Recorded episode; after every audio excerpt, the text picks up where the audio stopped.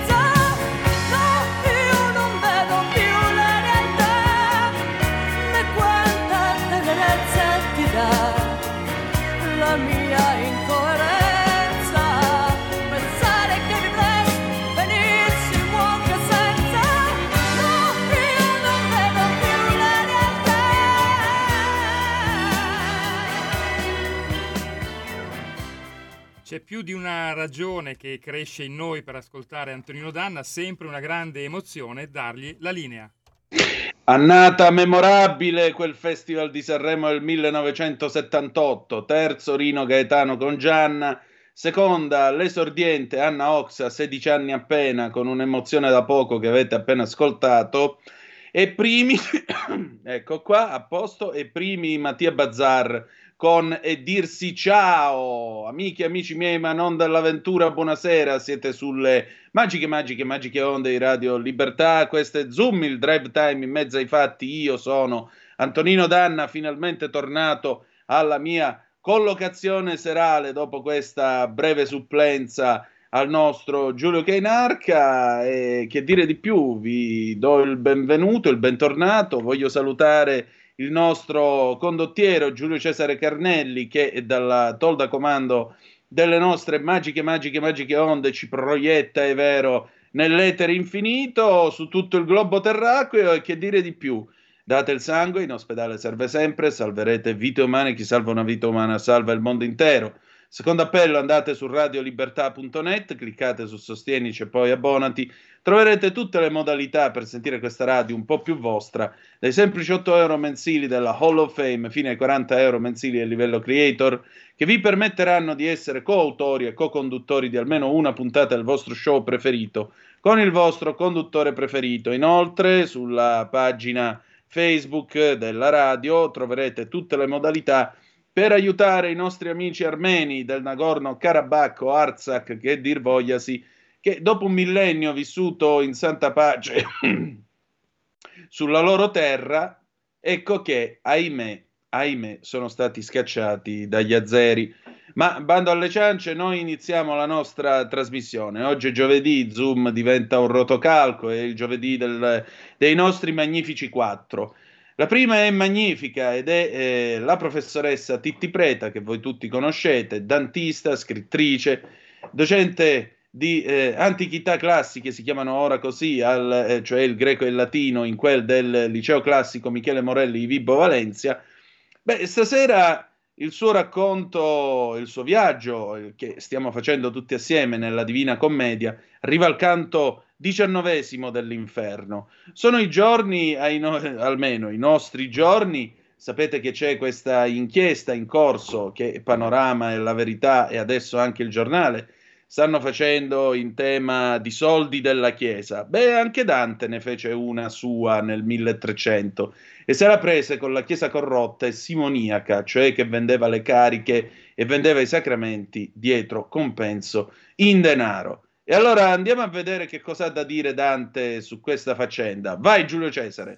Buongiorno carissimi amici di Facebook, amanti delle letture dantesche come me, amanti eh, della parola eh, alata, la parola orale che arriva a tutti, la parola dantesca che è come un balsamo che ci vivifica anche in questi giorni estivi. Allora questo balsamo potente si nutre di immagini forti, icastiche, si nutre di sentimenti e, e si imbibisce eh, ora dello stupore, ora della paura, ora dell'odio, ora della pietà. Dante ha tutti i colori dell'umanitas e proprio potremmo dire alla maniera di Terenzio homo sum nil humanum a me alienum puto. Cosa voleva dire il grande commediografo latino Terenzio con questa frase così icastica tratta dalla sua commedia Il punitor di se stesso? Sono un uomo, nulla mi è estraneo, di ciò che è umano. Ecco, nulla di ciò che riguarda l'uomo può essere estraneo a Dante, grande conoscitore dell'animo umano e che in questa mm, prima, diciamo, tappa del suo viaggio oltretombale, la prima tappa all'inferno, viene a contatto con la feccia umana, con il cerpame, con il letamaio, possiamo dire, che è quello dell'inferno appunto dei dannati e eh, possiamo davvero trasvolare insieme a lui, passando attraverso luoghi immaginifici che sono la selva oscura, dove lui si sperde, al limbo, dove eh, rivede eh, tantissime anime di poeti antichi con i quali si intrattiene in un misterioso, eh, diciamo, eh, consesso, un misterioso dialogo, passa poi eh, su fiumi come l'Acheronte oppure il Flegetonte e poi si imbatte in quella roccaforte diabolica che è la città di Dite, fino alla palude Stigia e al burrato e, e infine, infine, proprio dove siamo giunti ora, alle malebolge. Quanti personaggi immaginifici, mostruosi eh, lo avvicinano. Oltre scusate, mi schiarisco la voce, oltre eh, il grande, eh, inarrivabile suo maestro Virgilio, in foggia umana, un personaggio che lo rassicura sempre, ahimè ci sono questi mostri, questi demoni, ci sono eh, non solo i diavoli, ma anche mostri che vengono dalla mitologia antica, voglio ricordare per esempio il Minotauro, ecco, oggi sto facendo un po' una ricapitolazione, oppure le furie, eh, le arpie, Medusa, voglio ricordare anche anche i centauri, abbiamo parlato del centauro Nesso e infine eh, rimane stupito, quasi eh, come dire, mh, mm, avvolto da, quella, da, quel senso di mistero quando si imbatte eh, nel silente, nel muto ma ingannevole simbolo della fraudolenza che è, è appunto Gerione. Gerione in groppa al quale col suo maestro Virgilio Dante trasvola sempre più giù, giù, giù, giù, giù nell'abisso senza fondo quasi che eh, le Malebolge. Le Malebolge è, è l'ultima tappa di questo viaggio, di questo viaggio infernale. Noi siamo arrivati appunto al canto diciannovesimo dove eh, nelle Malebolge il nostro grande poeta si imbatterà dopo aver eh, conosciuto alcuni altri grandi peccatori, no? abbiamo parlato per esempio dei seduttori, ricordate gli adulatori, gli ingannatori, no? l'ultima volta, si imbatterà oggi nei simoniaci. Chi sono i simoniaci? I simoniaci sono coloro che in seno alla Chiesa, questa grande eh, struttura eh, universalistica, eh, possiamo dire, eh, questa struttura cosmopolita, possiamo dire anche in senso ampio, perché arrivava dappertutto nel Medioevo la Chiesa, no? una struttura eh, davvero olistica, una struttura davvero catecumenica e che nello stesso tempo cattolica, cattoliche in greco vuol dire che arrivava dappertutto, no? la Chiesa, però questa grande, eh, grande struttura che doveva appunto eh, arrivare dappertutto nel mondo e mettere insieme le genti nel, nel, diciamo, nel nome della cristianità e utilizzando anche la lingua latina, nel Medioevo era già abbastanza corrotta e Dante si rendeva conto che questa corruzione era una corruzione davvero senza fine, perché Dante conosceva molto bene no? la storia della Chiesa e in questo canto si scaglia contro la Chiesa e i simoniaci, che sono coloro che all'interno di questa, di questa grande struttura, di questo grande organismo universalistico, eh, appunto cattolico, eh, stricto sensu, che la Chiesa erano i più corrotti, i più corrotti erano proprio i papi anche, addirittura al vertice non bastavano i vescovi, non bastavano cardinali e anche i preti e, e preticcioli, ma anche e soprattutto i papi. In questo canto si scaglia contro eh, un papa, in particolare che è Bonifacio VIII. Verso Bonifacio VIII non avrà mai parole eh, pacifiche il nostro Dante, perché ben conosceva il papa, fu ambasciatore a Roma, lo conobbe quindi ebbe modo di scontrarsi con lui. Il nostro Dante, eccolo qua, sempre lui, sempre vicino a noi. Ecco, ho voluto eh, proprio ritagliare questa immagine di Dante, ecco, che ci accompagni sempre questa immagine di Dante con questa sua severità e qui veramente vediamo il Dante austero come in questo, in questo ritratto, che è un ritratto tra l'altro del Botticelli, è un Dante austero, un Dante eh, nemico della Chiesa cattiva, un Dante anticlericale nel senso che se la prende con la Chiesa blasfema, con la Chiesa meretrice, così la chiama, da sposa di Cristo, è diventata una cagna e una meretrice, una donna di bassi fondi e si scaglia contro coloro i quali mm, fanno in modo che, di avere dalla Chiesa dei benefici. I simoniaci da Simon Mago sono coloro i quali eh, pensano per sé, per la propria famiglia, vendono anche le cariche ecclesiastiche, si arricchiscono e lo fanno sulle spalle della Chiesa che dovrebbe invece avere delle tendenze pauperistiche, no? aiutare i poveri alla maniera di San Francesco d'Assisi e lui, eh, Dante, sicuramente molto, molto vicino all'opera religiosa riformatrice eh, dei poverelli d'Assisi e del poverello per antonomasia che era appunto il frate Francesco. Poi di Francesco parleremo in separata sede. Ecco, noi vediamo come Dante davvero usi tutti i colori della sua anima e proprio come un pittore Dante, poeta pictor, dipinge con questi suoi sentimenti eh, la Divina Commedia. Eh, la Divina Commedia conosce veramente tutte le gamme eh, dell'animo umano rappresentate da lui, dal viandante, pellegrino, ora eh, nemico e che odia la Chiesa, anche la politica. Vi ricordate l'odio che riversò verso Filippo Argenti? Ecco, eh, Dante è capace di grandissimi sentimenti come l'amore. Vi ricordate eh, l'amore rappresentato da Francesca e tutta quella pietas immensa verso i due amanti, Paolo e Francesca? Ecco, come ama tantissimo eh, le figure eh, immense, indimenticabili di Paolo e Francesca, così odia tantissimo eh, figure come quella di Filippo Argenti, l'odio politico, o figure come quello di Bonifacio VIII, l'odio verso la Chiesa non verso la Chiesa, perché Dante era un guelfo che non concepiva bel medioevo senza la Chiesa. La Chiesa era una di quelle grandi, ripeto, strutture che avrebbero dovuto riorganizzare il mondo insieme all'imperatore. Due erano i grandi, diciamo, organismi che reggevano i due soli, no? Così la teoria dei due soli, questa è la teoria di Dante, che reggevano il mondo, da una parte la Chiesa, dalla parte l'imperatore. Purtroppo tra loro nel Medioevo confliggevano e si creavano grandissimi odi, grandissimi odi come quelli che Dante ha verso la città di Firenze, quando Firenze è una città cattiva, una città burbera, una città corrotta, con gente nuova e subiti guadagni, ed è piena di, di gente come Filippo Argenti, che era uno dei suoi grandi nemici, però eh, la città di Firenze era fatta anche di grandissimi, non solo come Dante, ma anche come Guido Cavalcanti e tanti altri. Allora eh, ci sono personaggi eh, che Dante ammira in maniera sconfinata, come odia in maniera sconfinata. Ecco, Dante non ha mezze misure. Dante è o tutto odio o tutto amore. Questo colore acceso di Dante, oggi stiamo parlando dei colori di Dante, dell'anima di Dante, come questo grandissimo rosso, questo rosso infuocato, questo rosso infuocato lo troviamo proprio ora nelle male bolge dove andiamo a leggere canto diciannovesimo, ottavo cerchio, qui ci troviamo davvero in questo fosso, in questo abisso senza fondo, siamo nella terza, terza bolge, i simoniaci, Simon Mago, i corruttori della Chiesa, i nepotisti, eh, coloro che hanno venduto le cariche, le cariche religiose, l'invettiva contro la Chiesa, l'odio sconfinato, il rosso, il rosso dell'odio, il rosso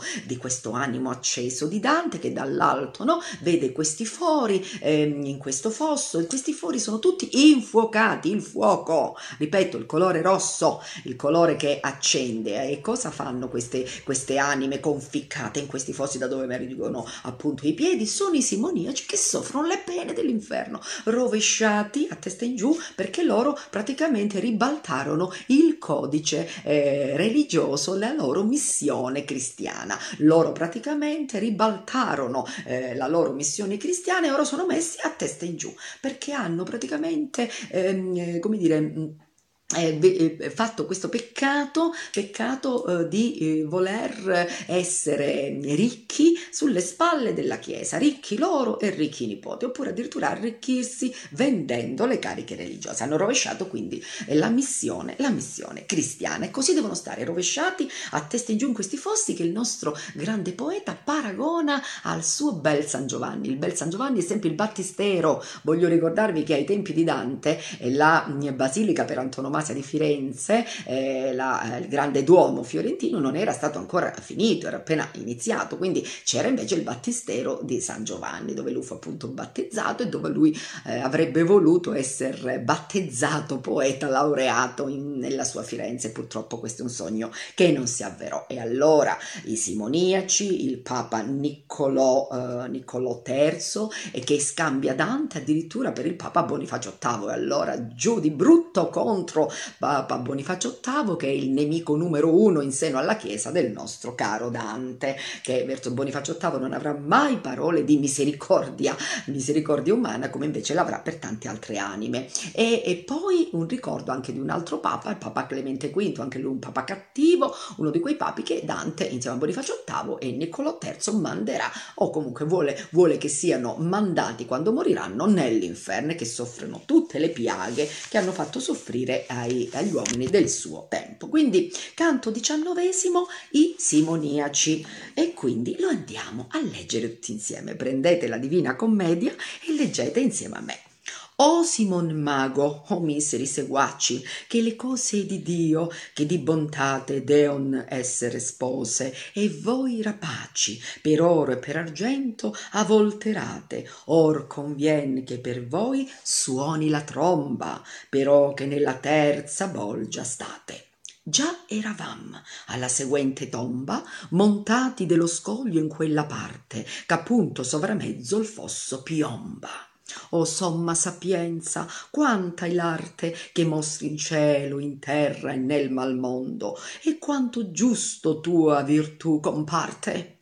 Io vidi per le coste, per lo fondo, piena la pietra livida di fori, d'un largo tutti e a ciascun era tondo non mi parean men ampi né maggiori che quei che son nel mio bel San Giovanni, fatti per loco di battezzatori.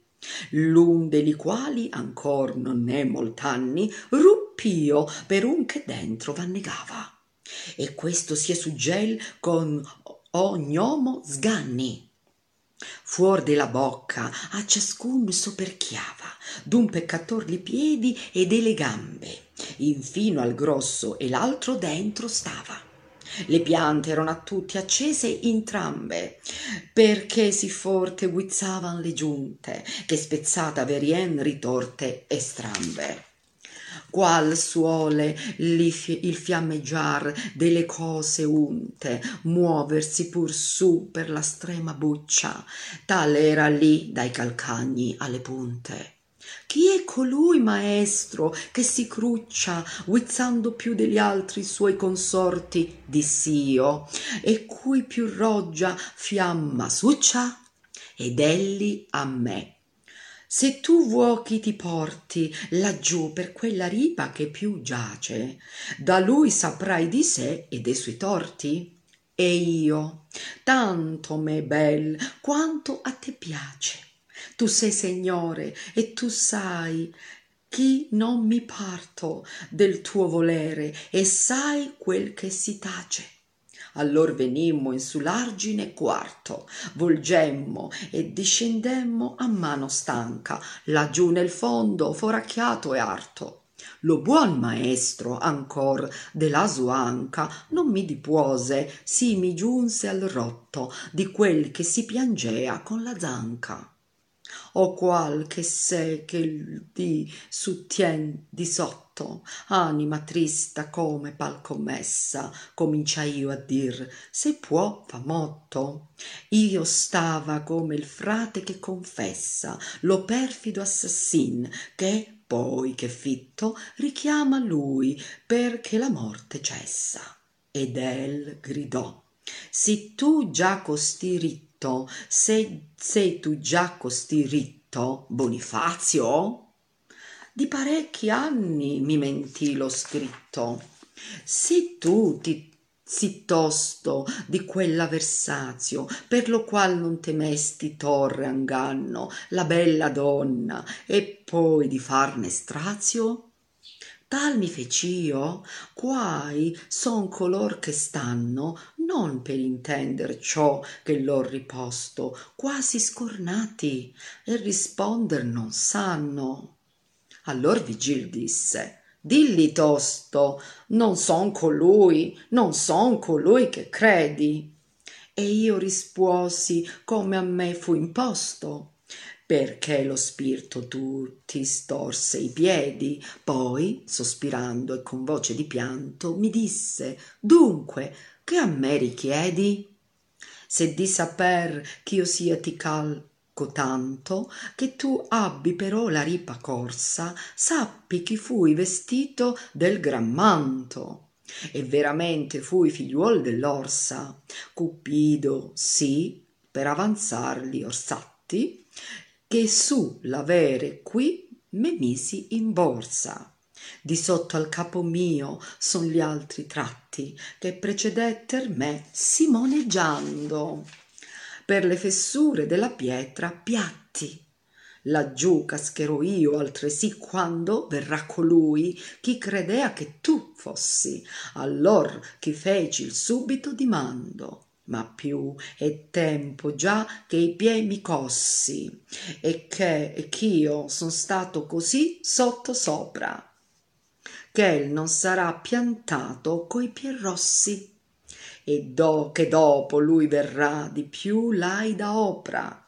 Diver ponente un pastor senza legge tac convien che lui e me ricuopra. Nuovo Jason sarà, di cui si legge nei Maccabei, e come quel fu molle suo re, così fia lui chi Francia regge. Io non so se mi fui qui troppo folle, chi pur risposi lui a questo metro. Deh, or mi di, quanto tesoro volle nostro Signore in prima da San Pietro, che ei ponesse le chiavi in sua balia? certo non chiese se non vienmi retro Né Pier né gli altri tos, tolsero a Mattia oro e argento quando fu sortito al loco che perdè l'anima ria. Però ti sta che tu sei ben punito e guarda ben la mala tolta moneta che esser ti fece contro Carlo ardito.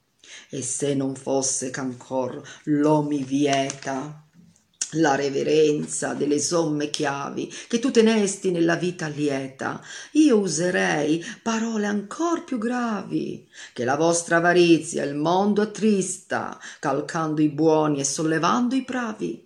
Di voi, pastor, s'accorse il vangelista, quando colei che siede sovra l'acque, puttaneggiar coi regi a lui fu vista quella che con le sette teste nacque e dalle dieci corna ebbe argomento finché virtute al suo marito piacque.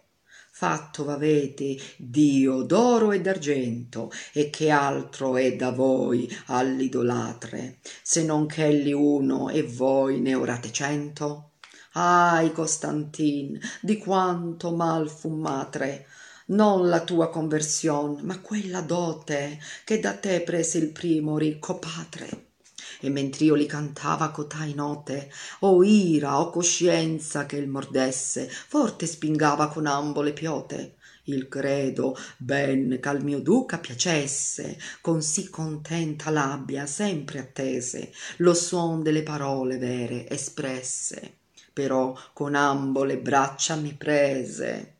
E poi che tutto su mi ebbe al petto rimontò per la via onde discese né mi stancò d'avermi a sé distretto. Si men portò sovra il colmo dell'arco che dal quarto al quinto argine è tragetto quivi soavemente spuose il carco soave per lo scoglio sconcio ed erto che sarebbe alle capre duro varco. Indi un altro vallon mi fu scoperto. È con questo vallone che andremo tutti a scoprire e come dire commossi dall'abbraccio affettuoso che il maestro ha ben disposto verso il suo allievo Virgilio che abbraccia Dante lo rassicura e lo fa anche tacere dopo l'anatema che ha lanciato contro la Chiesa e anche ricordando la, la donazione di Costantino che da qui a qualche anno, a qualche secolo meglio dire, Lorenzo Valla nel 400 scoprirà essere falsa. Ecco, Dante già preconizza eh, diciamo la falsità della Chiesa e forse anche la falsità di questa eh, donazione di Costantino, dell'imperatore alla Chiesa che sarà filologicamente ricondotta alla verità, però questo nell'umanesimo. Dante però è un preludio già dell'umanesimo, come avete capito, sia perché usa il volgare, sia perché intende avere un progetto ampissimo in cui il, la cristianità, il classicismo e la lingua volgare si fonderanno mirabilmente e creeranno quel miracolo che sarà poi il, l'umanesimo, il rinascimento e la grande, la grande cultura italiana tra 400 e 500 che ha fatto immensa la nostra nazione, tutti felici, ebbri di questa recente vittoria. È come dire un bacione e la prossima volta avremo il canto ventesimo dell'inferno. A presto da Titti Prete e leggete sempre Dante. Ciao! Stai ascoltando Radio Libertà, la tua voce libera, senza filtri né censure, la tua radio.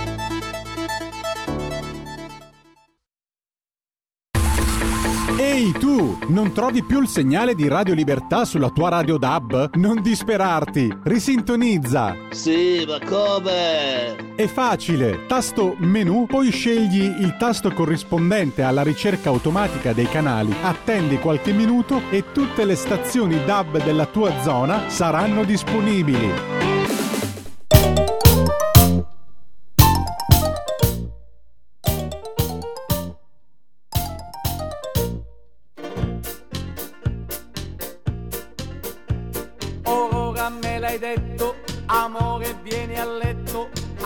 Un quarto d'ora ci rifletto. Oh! A letto. Ci rifletto. Tu sei così carina, sotto la copertina, però sei un poco troppo precisina. Carina. Precisina E allora amore, quando vieni a stare un po' vicino a me, perché altrimenti mi addormento senza te. Ma sì! Vengo dopo il TG, vengo dopo il TG, vengo e mi metto lì. Ho detto sì! Vengo dopo il TG, vengo dopo il TG, per star vicino a te.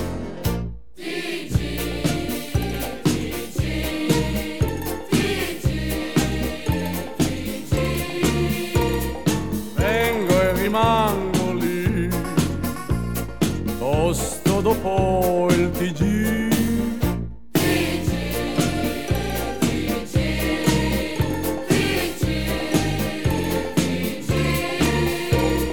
Vengo e rimango lì, dopo il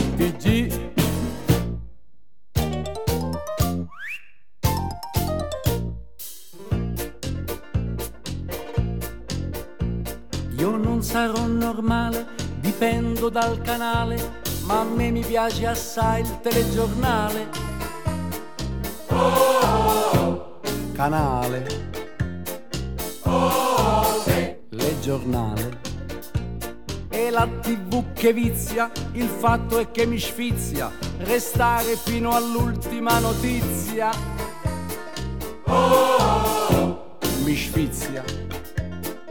la notizia. E allora amore, io t'aspetto, non t'aspetto, non lo so, se è fatto tardi e sai che tardi non si può. Ma sì! Vengo dopo il TG, vengo dopo il TG, vengo e mi metto lì. E invece Antonino Danna viene prima del TG con tutta la sua ironia. La linea torna a te, Antonino. Il problema è che stasera non c'è molto da ridere. Alle 18.10 Lanza ha informato che in Danimarca e Germania sono stati fermati dei miliziani di Hamas, avevano in programma di compiere degli attentati a istituzioni ebraiche in eh, Germania. Eh, il Mossad ha ringraziato le polizie dell'Unione Europea, anzi vi leggo proprio il sottotitolo fatto dall'Ansa perché sembra quasi un poliziottesco degli anni 70. Il Mossad, fermati i presunti miliziani in un'operazione che ha coinvolto anche l'Olanda. Il Mossad ringrazia le polizie UE. Una volta c'era la polizia ringrazia, ora abbiamo il Mossad ringrazia.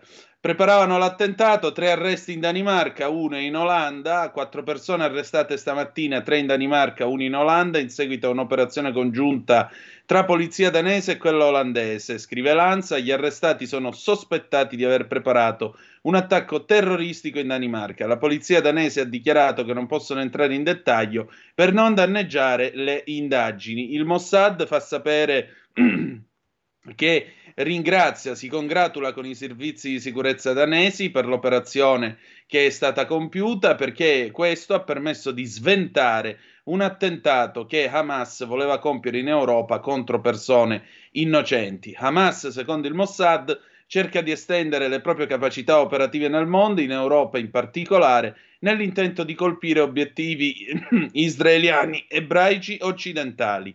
Grazie a questi arresti è stato possibile, aggiunto il Mossad, esporre una vasta infrastruttura di Hamas. Bene, adesso però, come ogni giovedì, arriva lui, il valentissimo eh, Giovanni Sallusti, collega e notista politico di Libero, con cui diamo un'occhiata alla realtà, a quelle notizie della settimana. A cominciare da un certo fax spedito da Di Maio. State un po' a sentire. Allora, questo giovedì è tornato a trovarci ancora una volta Giovanni Sallusti, valentissimo collega, notista politico del quotidiano Libero. Giovanni, ben trovato, grazie ancora una volta del tuo tempo.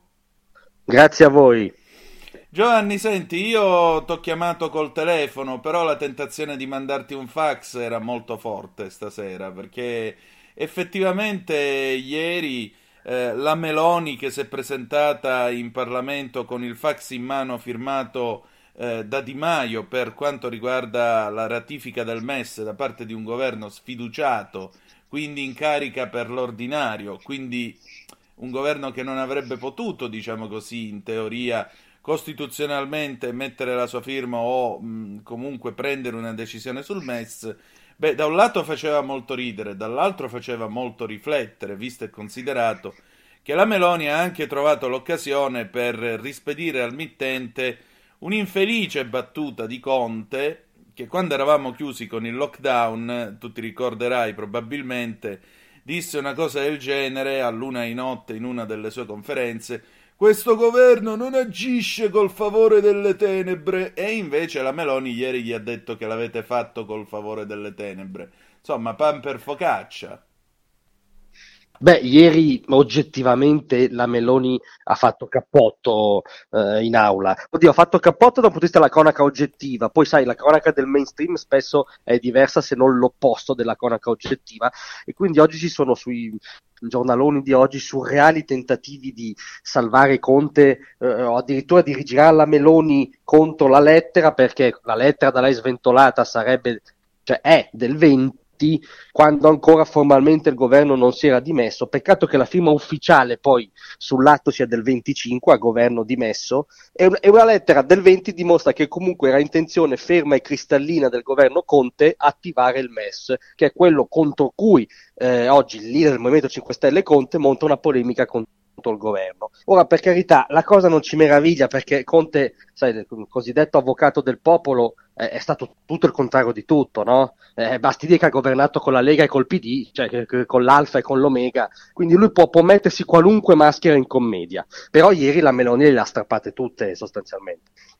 Sì, infatti, e la cosa più interessante è che eh, ogni volta però, sai, quando lui parla e parla della Meloni, io gli sento addosso un astio personale nei confronti della Meloni, almeno io percepisco questo, magari è una mia malignità, per carità, però noto un'animosità da parte del Movimento 5 Stelle nei confronti di questo governo che la metà basta, e non parlo solo di Conte, perché parlo anche di tutti gli altri esponenti che quando parlano inquadrati dalla televisione, ah, la destra, nemmeno la nominano, la destra, eh, proprio l'eufemismo. Mi ricorda tanto Veltroni quando diceva eh, l'esponente principale del, dello schieramento avversario per non nominare Berlusconi o eh, la vedova di Conte, cioè Travaglio, che quando parla di Berlusconi lo chiama bipuntato, ancora da morto. Insomma, mi pare che il Movimento 5 Stelle stia dimostrando tutta la sua inconsistenza ultimamente. Sì, aggiungo una notazione linguistica sull'onda di quello che dicevi tu, la cosa ancora più bella è quando usano le destre al plurale, sì, no? sì, per sì. dare l'idea che ci sono queste armate delle tenebre che stanno, come dire, portando il paese alla rovina, che viceversa quando hanno governato loro il paese era, era, era sano e prospero.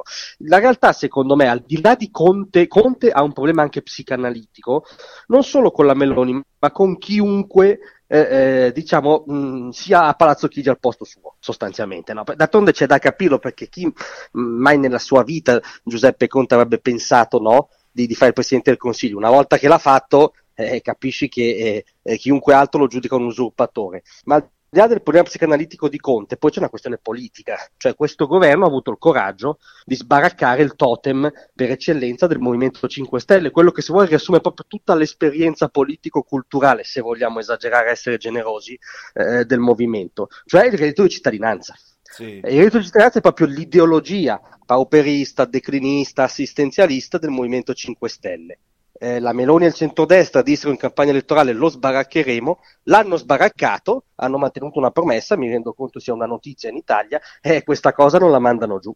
Sì, anche perché, guarda, l'impressione, ti dico la verità, a leggere i giornali, è che piano piano questo paese stia cominciando a funzionare di nuovo. Cioè, qui piano piano si comincia ad atterrare a parlare di cose serie, si ricomincia a parlare di nucleare si ricomincia a parlare di tante cose, di fare delle cose, la riforma della giustizia e così via. Quindi una volta tanto possiamo criticarlo, possiamo dire quello che vogliamo della, della, dice, della finanziaria, possiamo dire quello che vogliamo sulla gestione dell'ordine pubblico, ma nei fatti questo governo qualcosa sta facendo. Mi riferisco per esempio anche al tema dell'immigrazione Giusto ieri avevamo i primi dati che dicono che il piano Piantedosi comincia a funzionare. Dalla Tunisia sono crollati gli sbarchi in Italia. In realtà adesso la rotta più frequentata è quella balcanica. C'è stata questa prima inversione di tendenza il mese scorso. E poi, e poi però, ecco che questa mattina dovendosi in qualche modo trovare una pecca a Giorgia Meloni o comunque al governo, ecco che ah, ma i giudici in Albania hanno detto che per quanto riguarda i centri di selezione dei migranti sul loro territorio, no, non se ne parla più, non si può fare e così via. E invece eh, la Premier rassicurava sul fatto che il governo andrà avanti. Anche qui dove sta la verità? Ma questo è stato oggettivamente fantastico, cioè i, i riferimenti dell'opposizione non sono nemmeno più i giudici italiani, ma sono i giudici albanesi, c'è una sorta no, di, di, di, di, appalto alla magistratura addirittura estera di un paese no, per fare l'opposizione al governo, che è un segno di regressione culturale eh, temo definitiva. Eh, in generale sono d'accordo con te, cioè la notizia veramente positiva di questo 2023, visto che ci abbiamo alla conclusione, è è una notizia di metodo. Cioè oggi nel paese, eh, chi, chi, governa il paese ci propone un'agenda eh, di priorità chiare, concrete, legate o, o alla vita concreta eh, degli italiani o a eh, emergenze internazionali di cui non puoi non tenere conto, non solo ideologiche. E, e, assolutamente giudicabili. C'è poi l'aspetto di merito, su cui io, come sai, sono un eh, eh come dire, eh, sostenitore tiepido, nel senso che io mi aspetterei ancora di più però quantomeno si stanno affrontando le priorità eh, vere, oggettive della realtà, non i feticci ideologici tipo reddito di cittadinanza o addirittura le, le, le, menate politicamente corrette di quel che resta del PD. Questa è comunque una rivoluzione di metodo da salutare molto positivamente. Direi abbondantemente, anche perché se dall'altro lato c'è una come Laura Boldrini, il cui problema è che la dichiarazione dei diritti dell'uomo non si dovrebbe chiamare più così, altrimenti è sessismo, insomma, adesso anche basta con queste fanfulle, occupiamoci di cose serie. Occupiamoci di quanto si paga la benzina, occupiamoci di quanto costa mangiare, occupiamoci di quanto costa vivere. I mutui ormai sono inabbordabili, c'è una ricerca di ieri pubblicata eh, su Il Mattino e ormai non è facile acquistare casa. Senza una casa come fai a pianificare una famiglia? Si parla tanto di incremento della natalità, ma guarda caso l'incremento della natalità non è più affidato agli italiani. Perché? Perché chi arriva ci deve pagare le, come si dice, ci deve pagare le pensioni e questo non accade peraltro. Cioè mi sembra che da quel lato si stia andando un po' troppo a farfalle a sinistra, un po' troppo a farfalle. Mentre invece c'è una destra che è criticabile, però offre appunto qualcosa che può essere criticato ed è qualcosa di concreto e sono d'accordo con te. Nel frattempo c'è un anziano signore che vive in Svizzera, è diventato cittadino svizzero e però questo signore svizzero, mm, non contento di aver fatto l'editore di un quotidiano importante come Repubblica, ha ben pensato di dire che Mediaset è un'azienda vecchia, decotta e non la vuole nessuno. Marina Berlusconi, devo dire la verità, mostrando, mostrando una, certa, una certa forza morale, gli ha risposto per le rime, gli ha detto sei soltanto un invidioso perché mio padre ha costruito, ha dato lavoro, mentre invece tu hai sfasciato soltanto delle aziende e come tale hai scaricato i tuoi fallimenti sulla collettività.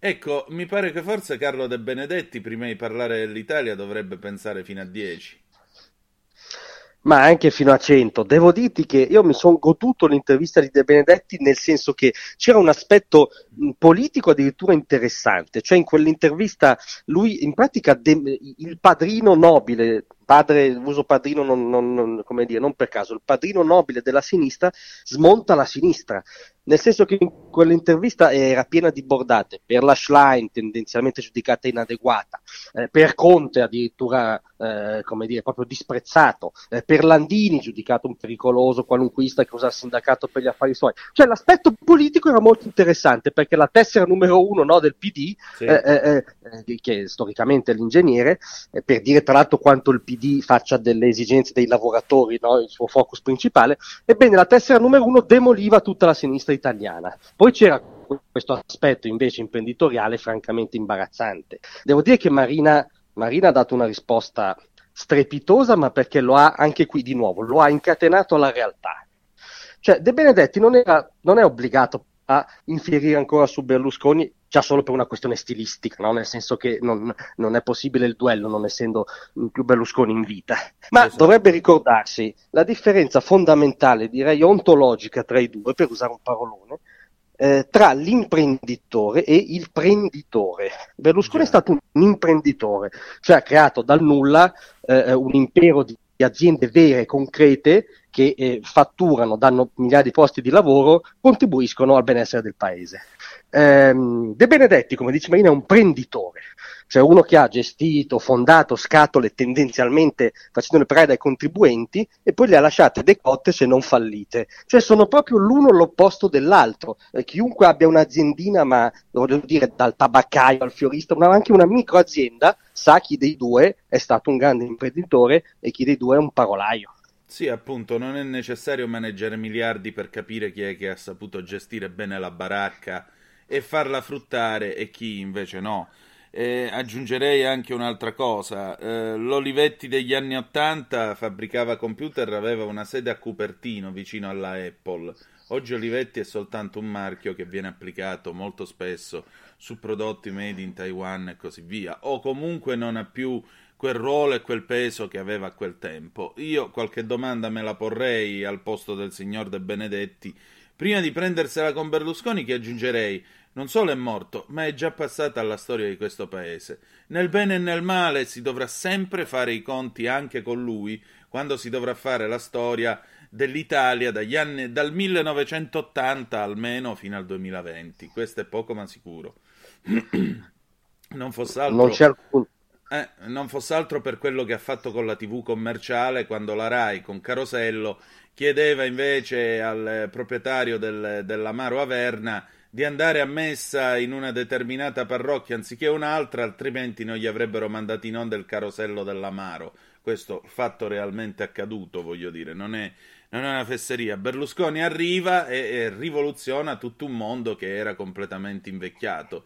Dite quello che volete, ma questa è storia non c'è dubbio. Poi, vabbè, sai, da, da milanista non posso che commuovermi eh, rammemorando le cinque Champions League vinte eh, e facendo anche un paragone, diciamo, non confortante col Milano odierno. Ma eh, drammi calcistici a parte, eh, eh, Berlusconi, eh, come dire, ha fatto ehm, più cose ehm, di cui ne sarebbe bastata una per passare alla storia, no? Rivoluzionare l'edilizia, rivoluzionare, come dici tu, la TV, intro- rompendo il monopolio di Stato in Italia per un diciamo, spelacchiato liberista come me, questo è stato proprio un merito storico, culturale, rivoluzionare il giocattolo del calcio per sempre, cambiando completamente eh, i riferimenti, eh, fondare un partito in tre mesi, eh, impedendo ai quelli che erano comunisti fino a mezz'ora prima di governare un paese dell'Occidente. Cioè, già solo una di queste cose passi alla storia, sì. no? Se tu le fai tutte queste, e poi con, se vuoi, tutti gli errori, le lacune successive, ma se tu fai tutte queste cose, è evidente che susciti l'invidia il rancore di chi nella sua vita ha solo distrutto, come ha detto Marina.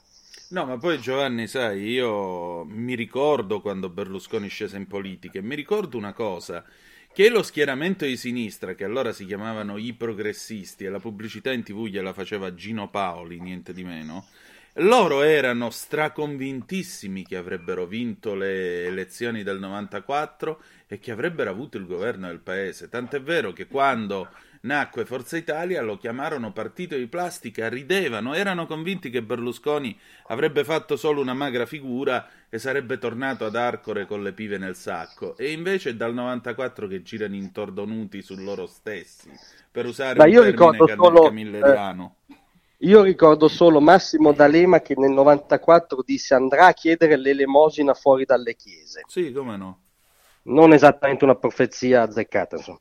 No, decisamente no. Giovanni, senti, visto che siamo ancora in casa PD, la guerra Israele contro Hamas continua, però io comincio a notare una cosa che mi inquieta. Sia il movimento del 5 Stelle che adesso la segretaria del PD, che ricordiamo è un'ebrea, è un'ebrea, Per essere antisemiti non è necessario, come vedete, non essere ebrei. Ci sono ebrei antisemiti, evidentemente, perché per me questo è antisemitismo. Comincia a dire anche la Schlein insieme con eh, Conte che, li, che bisogna sospendere la vendita di armi a Israele. Ma è mai possibile? Ma questi si rendono conto di quello che sta accadendo in Medio Oriente, di quello che ha fatto Hamas il 7 di ottobre oppure no? Non credo che si rendano conto, nel senso che eh, non sono all'altezza della tragedia storica, no? purtroppo, sono, siamo nel campo della farsa. Io ringrazio ogni giorno che la tenuta militare, l'esistenza di Israele non dipenda dalle forniture mh, militari italiane, ma dalla sua altissima specializzazione tecnologica e dalle ingenti forniture americane.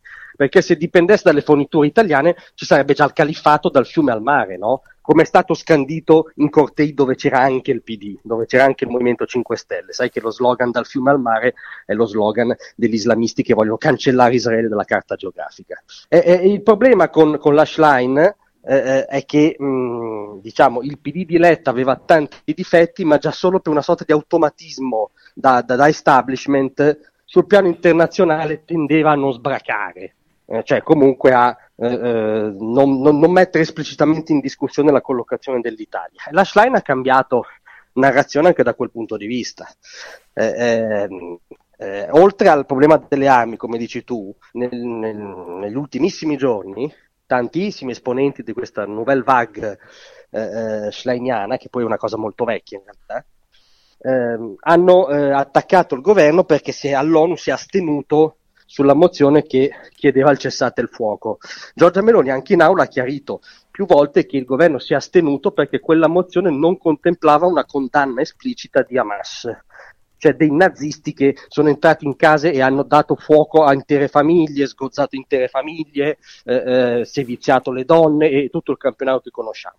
Eh, quindi, insomma, una banalità, no? Eh, sì. Ebbene no, loro volevano comunque che il governo appoggiasse la richiesta di cessate il fuoco, che in questo momento è una delle richieste principali di Hamas, perché ha le corde militarmente, grazie certo. a Dio. E insomma, questo si chiama collaborazionismo a casa mia. Anche a casa mia si chiama allo stesso modo e francamente fare regali ad Hamas, e questo è un errore di prospettiva grave che peserà sul giudizio storico anche sull'attuale pontefice. Questa idea di pensare che con Hamas si possa trattare, eh, tu non puoi trattare con uno che nel suo statuto ha la tua distruzione come obiettivo sociale. Non, non, non, puoi trattare con uno così. Tu puoi trattare con uno che non la pensa come te in politica, ma qua non è politica, qua è solo uccisione. E questo è il fatto. Hamas, diciamolo chiaro, in questi anni ha preso soldi dall'Occidente, inclusa l'Unione Europea, che non ha utilizzato per lo sviluppo di Gaza che poteva diventare eh, la Rimini del Mediterraneo orientale, li ha presi e li ha spesi per costruire tunnel, comprare armi, avere delle licenze anche dai russi e fabbricare armi per attaccare Israele. Questa è la realtà. Quindi ma, con ma chi devo negoziare io? Ma infatti, guarda, eh, c'è anche il controesempio storico. Israele negoziò a lungo con Arafat, che non era un gentleman, no? uh, un diplomatico in doppio petto, ma è, nasceva da un'esperienza tecnicamente terrorista anche, no? nel senso che il suo movimento faceva degli atti anche terroristici. Ciò nonostante Israele per anni ha fatto un percorso di trattative con Arafat perché l'OLP non, aveva comu- non, non, proclamava come unico obiettivo accettabile la distruzione di Israele. Come dici tu, accettava almeno la premessa di un dialogo difficoltoso, eh, viziato da come dire, incomprensioni, furbizie, dissimulazioni della migliore tradizione, diciamo, araba, ma un dialogo c'era. Tant'è che eh, questo dialogo portò agli accordi di Oslo, quindi c'è, c'è proprio la controprova. Accordi di Oslo, nessuno lo dice del mainstream anti-israeliano, se non antisemita, come dici tu, eh, accordi di Oslo mh, mm, traditi e resi nulli dai palestinesi, non dagli israeliani. Perché poi c'è sempre questa cosa. Stato, com, perché non c'è lo Stato palestinese? Perché quando nel 1948 l'ONU approvò i due Stati non lo vollero gli arabi, non gli israeliani. Esatto. Cioè, alla prova della storia, eh, eh, eh chi non vuole eh, fare l'accordo con i biechi ebrei, perché per loro sono biechi ebrei, sono loro. E di questo do- dobbiamo prendere atto. Poi da quando c'è Hamas come dire, proprio cambiato il piano morale, cioè tu di fronte all'orrore assoluto non hai un, un, dire, un gruppo nemico, è proprio l'orrore assoluto. E di fronte all'orrore assoluto, se non abbiamo imparato da un signore che si chiama Winston Churchill che di fronte all'orrore assoluto puoi solo combattere, eh, non so che altra lezione ci serve. No, ma soprattutto quello che non capisce la gente che va con le bandiere palestinesi per strada è che quei ragazzi di 18-20 anni che si infilano nei tunnel per cercare i, gli ostaggi e per uccidere i miliziani di Hamas stanno difendendo l'Occidente. Se cadono loro dopo queste cose ce le becchiamo noi e quelli ci spazzano via. Purtroppo, ci, come dire, nonostante oggi eh, eh, l'Europa eh, in potenza ovviamente avrebbe una superiorità tecnologica e militare devastante, ma essendo ormai culturalmente arresa, cioè l'Europa ormai è culturalmente arresa, se non collaborazionista, più o meno involontaria del e nemico. Beh, pensa al caso eh. del, del, dipinto del Cavalier d'Arpino in Francia. Sgarbi ha annunciato querela contro quella scuola francese in cui appunto gli alunni musulmani hanno protestato perché la, il professore gli ha mostrato immagini di corpi nudi. Ma di che stiamo parlando? No, è, è incredibile. Tanto è un cortocircuito proprio estremo del pensiero di sinistra, no? che come dire, eh, nasce con una vena anche libertaria di contestazione alla liberazione sessuale, adesso sono a fianco dei più oscurantisti, dei più bigotti, dei più sessuofobi, perché sono islamici e quindi, come dire, sono mh, non criticabili, inattaccabili. Cioè, è, è, veramente una sindrome di Stoccolma drammatica, perché poi attecchisce nell'elite, attecchisce in quelle che Gramsci chiamava le case matte del potere, no? Cioè sì. nella cultura, nelle università, nelle scuole, eh, nei giornaloni. È eh, lì ad Harvard, la presidente di Harvard salvata per un pelo, quella che non è in grado di dire se inneggiare al genocidio degli ebrei nell'università sia condannabile oppure no. Ma di che stiamo parlando? La sua risposta è stata meravigliosa. Lei è di, delle colleghe del MIT e dell'Università della Pennsylvania, eh? cioè parliamo della creme sì, della creme sì, sì. dell'Accademia Americana. Hanno risposto in questa audizione dipende dal contesto. Manica di Dipende dal contesto, è una risposta che potrebbe dare l'Ayatollah Khamenei. Cioè, da lui me l'aspetterei, capisci? Eh, perché dipende dal contesto. Tu hai già aperto la porta al lager, perché se non dici che a priori è inaccettabile, ma dipende dal contesto, chi lo decide il contesto? Cioè, c'è l'ebreo che può essere quindi ucciso tranquillamente, eh, qual è il contesto di riferimento? È ovvio che hai già aperto la porta al lager. E questo avviene nei tempi del sapere occidentali e, e diciamo che dovremmo svegliarci finché siamo in tempo. Decisamente. Giovanni, senti, chiudiamo con una nota di comicità, perché eh, guarda, io veramente parlo con te, cerchiamo di parlare in maniera seria delle cose del mondo, ma mi pare che ultimamente qui ci siano solo delle cose ridicole da commentare, vedendo certi attori della scena politica, vedendo certe scelte, certe polemiche che vengono fatte. E una di queste cose, che veramente mi sembra più cabaret che cose serie, è quello che è tutto lo spettacolo incredibile che è andato in scena alla COP28. COP28 ospitata negli Emirati Arabi Uniti, presieduta fantozianamente dalle ministre du Petrol, il, lo sceicco lì eh, che, era, eh, che è capo dell'ente petrolifero emiratino, prima partoriscono una bozza in cui dicono che mm, assolutamente non ci sarà l'abbandono delle fonti fossili entro il 2050. Dopodiché alla fine viene fuori questo documento alla Camomilla che dice vabbè però ci saranno delle, degli sforzi per andare verso una riduzione eh, del consumo di carburanti fossili. Ma questi si rendono conto che paradossalmente aveva ragione proprio le ministre di Petrol quando in apertura della COP28 ha detto che carbone e petrolio se non ci fossero ci farebbero ripiombare all'età della pietra? Guarda, la COP28 è stato uno spettacolo di, di ipocrisia assortita, è stato sì. proprio un sunto della contemporaneità. Anzitutto, diciamo, tenere la COP28 negli Emirati Arabi è come, diciamo, far presiedere un convegno contro l'alcolismo a Bukowski, che peraltro è uno dei miei scrittori preferiti, quindi insomma... Eh, anche, me, anche per me, direi ma, ma è veramente il controsenso per eccellenza. E come hai detto tu, il paradosso è che io, eh, come dire, ho salutato con favore, sono stato proprio contento delle parole dello sceicco, purtroppo. Eh, eh, apro parentesi, gli Emirati sono uno dei paesi, come dirti, dove, dove eh, eh, meno, meno, impegnati a esportare jad eh, nel Golfo, cioè non sono sì. né, né, l'Iran da un lato né il Qatar dall'altro, quindi sono un paese che vuole fare affari e come tale è conscio che la lotta a priori al petrolio è una follia e lo sceicco è stato più lucido di gran parte dell'elite europea politicamente corretta che vorrebbe, come dire, portarci a emissioni zero domattina. Eh, eh, quindi ahimè siamo al punto che ho dovuto dire viva lo sceicco su questo specifico tema. Poi insomma mi sono sentito male con me stesso, ma devo prendere atto della realtà. Eh, eh, l'esito finale è sostanzialmente, per passare da Bukowski a Tognazzi, una supercazzola. Sì. Una supercazzola assoluta perché hanno eliminato subito il, ehm, il blocco, eh, diciamo, del, appunto, dei combustibili fossili e sono arrivati, hanno usato la parola ipergenerica e interpretabile in mille modi, transizione quindi sostanzialmente hanno fatto una muina, cioè sembrava una sorta di congresso della DC, no? un grande rito per non, per non, poi produrre nulla di concreto. Eh, eh, il problema è però quanto l'Occidente, soprattutto l'Europa, si intestardirà in questa battaglia ideologica, perché è una battaglia contro gli interessi dei suoi cittadini, nostro. Perché è evidente che di quei documenti già di per sé supercazzolari, eh, la Cina, l'India non rispetteranno nulla che sono i principali inquinatori del pianeta, eh, perché l'Europa è responsabile dell'8% delle emissioni. Quindi già nei fatti, fin quegli impegni ridicoli saranno carta straccia. E l'Europa cosa farà? Continuerà a vessare i propri cittadini in un atto supremo di masochismo mentre eh, dire, i principali inquinatori del pianeta vanno avanti? Eh, eh questo nodo deve venire al pettine politicamente prima o poi.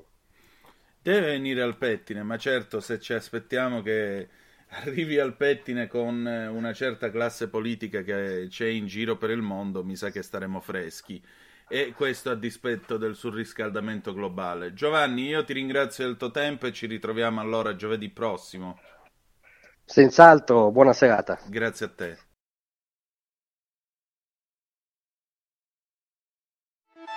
Stai ascoltando Radio Libertà, la tua voce libera senza filtri né censure, la tua radio.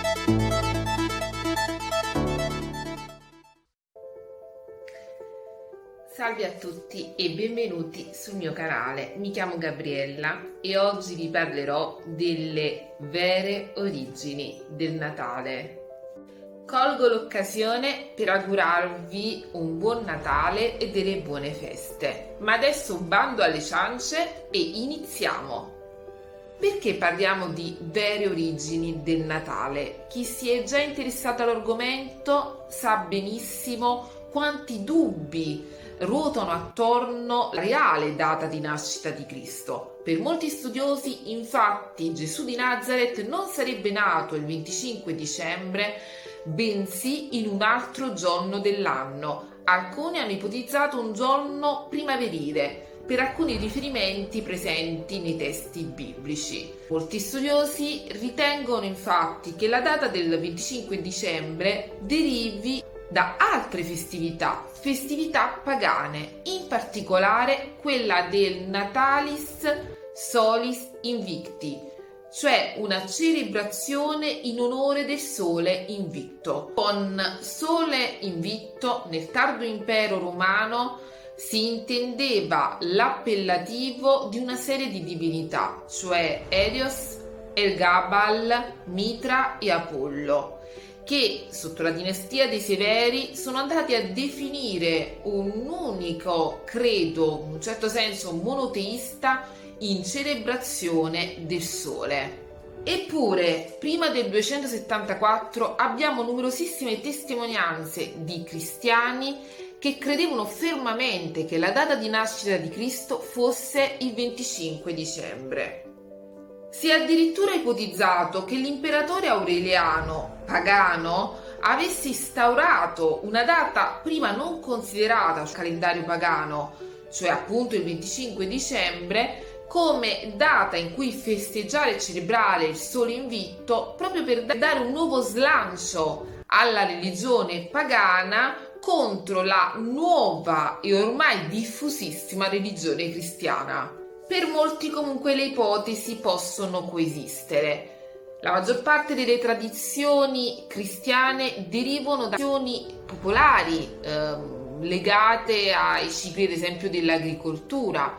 Di rimando, molti costumi, usi, in un certo senso pagani, sono rientrati nelle tradizioni cristiane. Effettivamente nell'antica Roma tra il 17 e il 23 dicembre venivano festeggiati i Saturnali in onore del dio Saturno e in questa festività ehm, si usava ehm, organizzare dei grandiosi banchetti e scambiarsi dei doni, cose che effettivamente il Natale ha ereditato. Questo non ci dà conferma che il 25 dicembre sia stata scelta come data per i Saturnali o per le celebrazioni del Sole Invitto.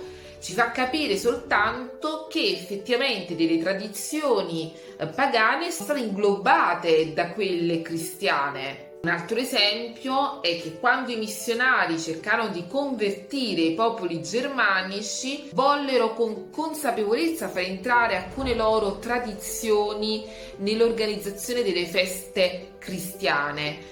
Eh, basti pensare che il vischio e l'albero di Natale eh, sono um, tipici simboli di feste germaniche e celtiche. Se sulla data di nascita di Cristo non può essere data una risposta definitiva, può essere data invece sull'origine di molte tradizioni natalizie, siano appunto quelle del solo invitto o tradizioni germaniche e celtiche. C'è però da notare che in un certo primo periodo della storia cristiana il dubbio maggiore sulla nascita di Cristo fosse tra il 25 dicembre e il 6 gennaio e che poi il 25 dicembre sia stato scelto proprio quando eh, la celebrazione del sole in vitto si era diffusa altresì maggiormente, in particolare nell'Oriente greco. Bene, spero che il video vi sia piaciuto. Vorrei sapere da voi cosa ne pensate. Sapevate di questi dubbi degli storici? Avete letto qualcosa al riguardo? Leggerò tutto nei commenti. Intanto io vi saluto, vi auguro ancora una volta delle buone feste e ci vediamo nel prossimo video. Ciao! Va ora in onda Ufficio Cambi, l'economia come conti di casa con Carlo Cambi andare, camminare, lavorare, andare a spada tratta, banda di timidi, di incoscienti.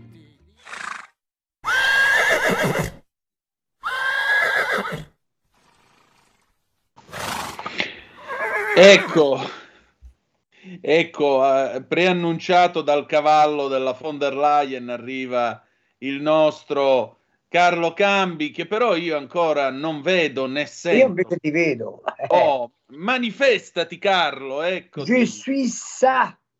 Però non ti vediamo, come, eh, come mai? Vedo, non lo so, io tengo la telecamera accesa, non lo so. Ah, oui, je suis... Carlo, ti richiamo al volo, Carlo. Eh, ti richiamo così vedrai che poi torniamo a, a vederci.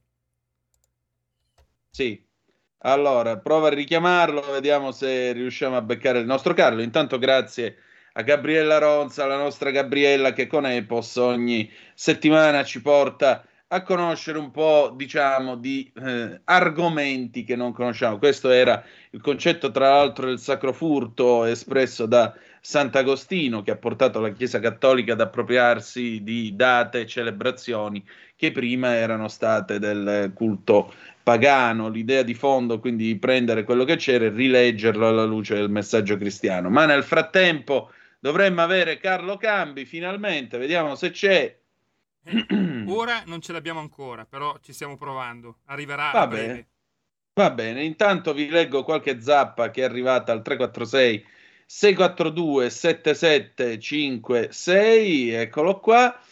Uh, vediamo se ce la facciamo. Sì, la sinistra che sostiene Hamas dovrebbe sapere che Hamas non accetta i diritti umani e impicca i gay. Esattamente.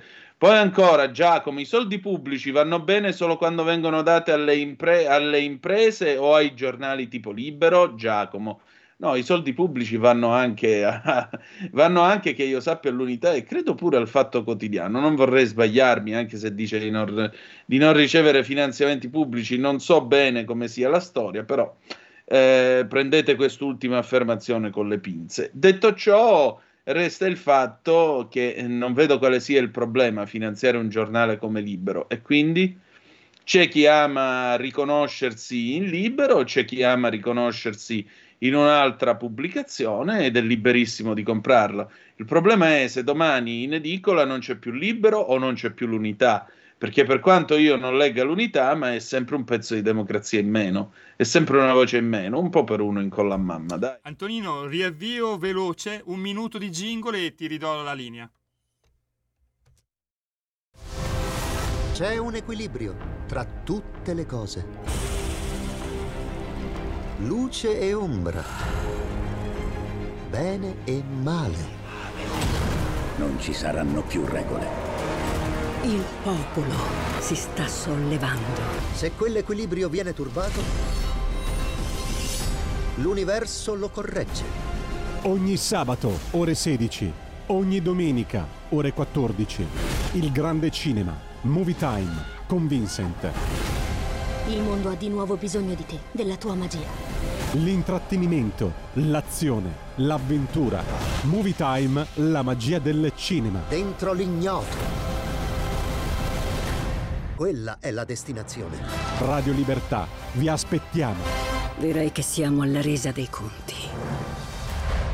Ridiamo subito la linea ad Antonino Danna e a Carlo Cambi che ora vediamo. Elegantissimo Carlo, ma stasera abbiamo messo assieme lo stesso tipo di maglione, stesso colore, vedo. Certo, eh, la situazione è grigia e quindi... E ci sta tutta, che vuoi fare? Io ho provato a rallegrare con un po' di cravatta ocra, ma comunque... Caro Carlo, ben trovato. Stasera, stasera veramente è successo di tutto nel giro di poche ore. Fax con l'approvazione del MES, eh, casini sulla stabilità, eh, il, tutta diciamo, la lite Meloni contro Schlein contro, eh, come si dice, Di Maio e Conte. Ma eh, che altro deve succedere stasera, scusami? Ma che cosa vuoi che ti dica? Secondo me la cosa che deve succedere è che scopriremo ciò che sappiamo tutti, eh, che questo paese è in prefallimento e, e, nessuno però ne vuole prendere atto, ne vuole parlare. Eh. Ma non è soltanto l'Italia in prefallimento, è che l'Europa è scoppiata, non c'è più.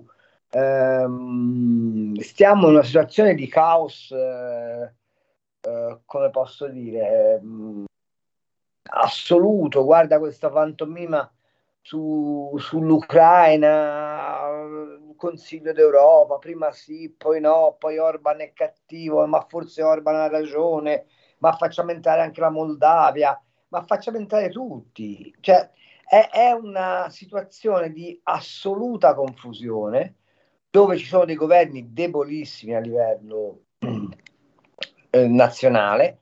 Eh, noi possiamo continuare a dire che il nostro governo solidissimo, in realtà non è manco per niente vero che è così eh, per, o meglio, è solido il governo, ma sono, sono molto precari i fondamentali dell'azione di governo. Eh, in Germania c'è un casino che la metà basta, eh, in Francia non si capisce che cosa debba succedere e tu capisci che tutto questo, se poi lo, come dire, ri, rifletti sulla situazione nazionale, produce le cose che abbiamo visto. C'è la, la Meloni che dice, ah, poveri disgraziati, avete voi sottoscritto il MES senza il Parlamento e quell'altro che gli risponde ma Berlusconi nel 2011 l'aveva approvato, sì, un altro risponde ma Giulio Cesare eh, invadendo la Gallia aveva detto sarò franco, cioè capito? È, un, è una barzelletta continuata e aggravata. La cosa che nessuno spiega è che cosa, a che cosa serve questo MES e, e, e, e, a chi serve in questo momento questo MES?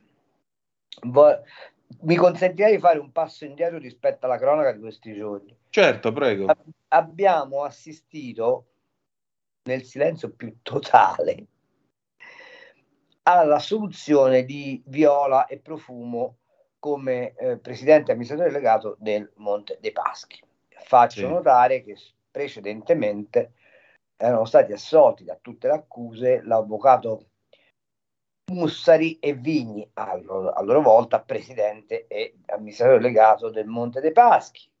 Monte dei Paschi che è costato al contribuente italiano euro più euro me- meno una quindicina di miliardi di euro.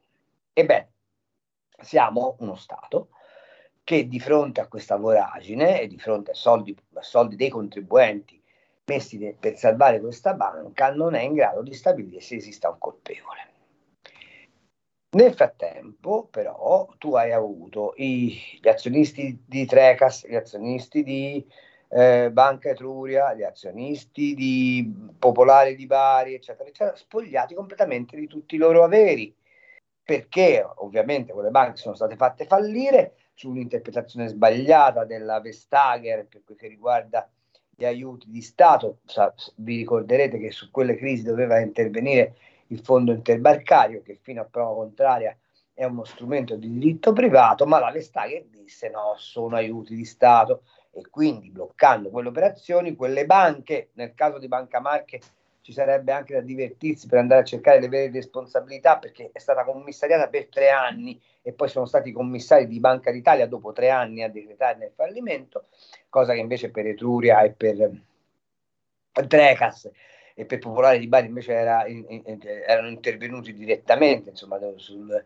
sulla compagine societaria dicendo che non c'era più eh, possibilità di, di- di mandare avanti le attività, tutte cose peraltro smentite da- da- dai successivi sviluppi. Va bene, questa è la situazione. Bene, a fronte di questa situazione abbiamo una Germania che ha le sue banche commerciali, sarebbero sostanzialmente quelle che erano le casse di risparmio italiane una volta, ve le ricordate, che non dipendono dal governo centrale, ma dipendono dai, dai lender, dai governi regionali, diciamo così, che non entrano nel conto del debito pubblico eh, tedesco, pur essendo indebitate in una maniera folle, che hanno bisogno di essere ricapitalizzate. E che cosa vuol fare la Germania per una volta? Vuole applicare il MES, cioè vuole pigliarsi i soldi dal MES per rifinanziare le sue banche. Faccio notare che l'Italia dentro il MES ci ha già messo 14 miliardi e spiccioli, siamo il terzo contribuente del MES come socio di capitale di quella accozzaglia di norme contraddittorie che sono questo specie di fondo salvabanche. Ebbene, la Germania vuole questo. Eh, perché noi ci opponiamo? Noi ci opponiamo perché sappiamo perfettamente che dentro quel MES, ancorché riformato, non c'è nessun eh, livello di democrazia partecipativa nelle scelte che il MES farà, ma soprattutto perché il MES può rivelarsi uno strumento, un gemaldello, un, chiamalo come vuoi, una chiave d'accesso su eh, procedure stringenti di osservazione dei bilanci degli stati. Ovviamente, come sapete, noi di fronte a chiunque ci guardi i conti con la lente da entomologo rispetto alla mh, correttezza eh, diciamo così, del rapporto entrate e uscite siamo un po' sospettosi e quindi non vogliamo il MES.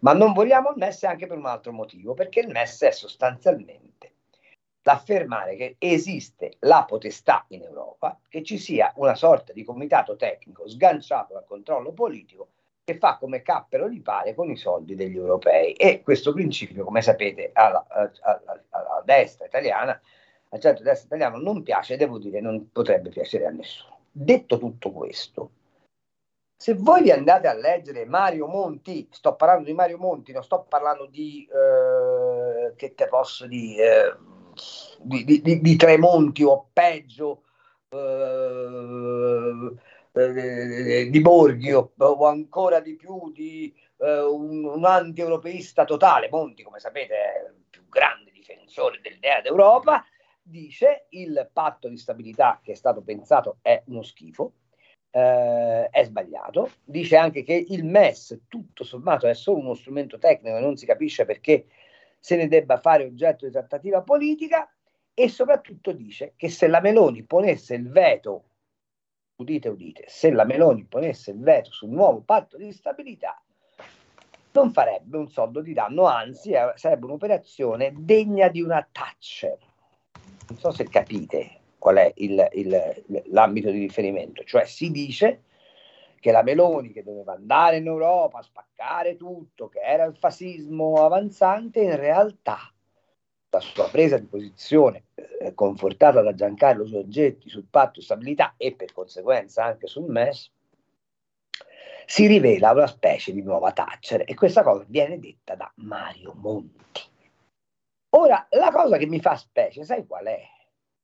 È che i giornali parlano degli fax sventolati, del fatto che non si trovano d'accordo i ministri, che appunto come la, la sequela di cose che dicevi tu, la sensazione di sfacelo e di sfascio, ma non entrano nel merito, nel dire la Germania, che è in profondissima difficoltà economica, rivela tutta la sua natura, starei per dire autoritaria, con questo patto di stabilità e il fatto che venga bocciato può porre le basi per una nuova Europa. Questa sarebbe la riflessione reale da fare e su questo bisognerebbe esercitare un confronto e da questo confronto potrebbe anche emergere che per esempio i dubbi espressi da Orban sul far entrare repentinamente l'Ucraina nel ehm, perimetro dell'Unione Europea e questo vale anche in parte per la Moldavia forse non sono così peregrini, forse c'è una ragione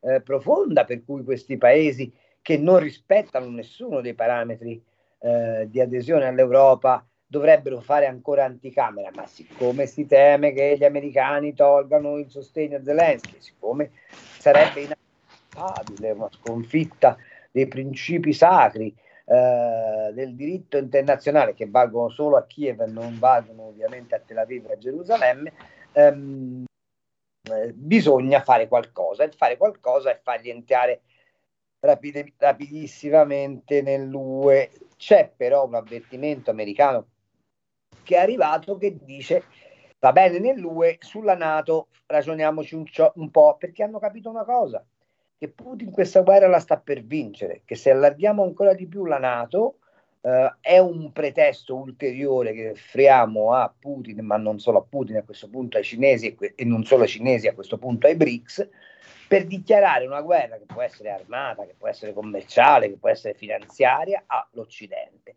Quindi la situazione è questa. Il problema è che questo tipo di analisi sui giornali italiani, nei media italiani, non trova diritto di cittadinanza. Perché?